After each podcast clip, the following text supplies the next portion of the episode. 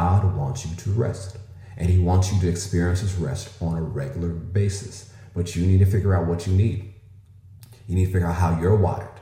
And then after you figure that out, consult God, get His wisdom, and put this rest in your everyday life because you need it. You need to rest. And God will empower you through rest. And a lot of sometimes we don't rest, and it's really almost like a form of unbelief that we're not resting because if we don't do this, it's not going to get done. I had a friend of mine um, who's in ministry, and we went out to lunch one day. And I said, Well, I have to do all this, I do all this. We're still getting to know each other. And he's like, Wait a minute, you do this, and you do this, and you do this, and you do this, and you got this going on. I said, Yeah. He said, You do too much. I said, Well, if I don't do it, it's not going to get done. And he said, And? And that began to change my thinking. Why does this have to get done? Does it have to get done just because that's what I've seen get done?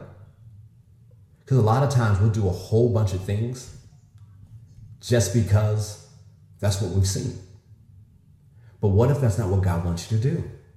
Could you be wearing yourself out just because you're copying something that you've seen, but that's not for today? Or that's not what God wants you to do?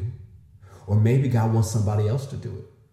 Or maybe God wants to supernaturally provide that area of life. Or maybe that's an area for somebody else to come in and do something. And you're standing in his way of getting it done because you think you have to do it yourself.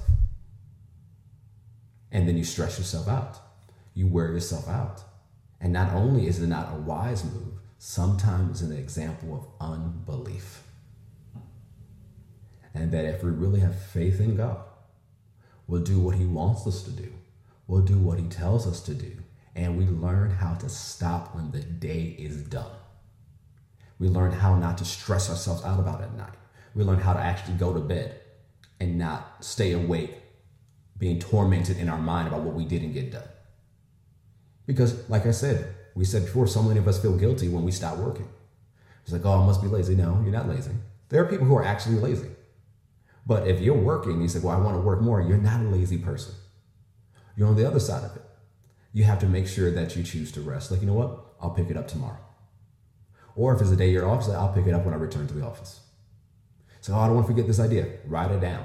Now, don't log into your emails because if you log into your emails, you're going to find yourself answering emails for hours. Ask me how I know. I've done it quite often. And so there are times I'm like I'm up way too late. Everybody in my house is asleep, and I'm emailing with one of our RT guys.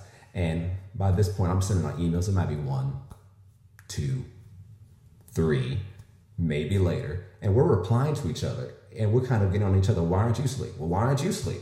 Well, you know what? Last email, let's both of us stop. So you have to come up with a plan. You have to set boundaries over your own life. You know what? I'm not going to look at my email past this time because I know it's going to put me back in work mode. I'm going to think about all the stuff I have to do.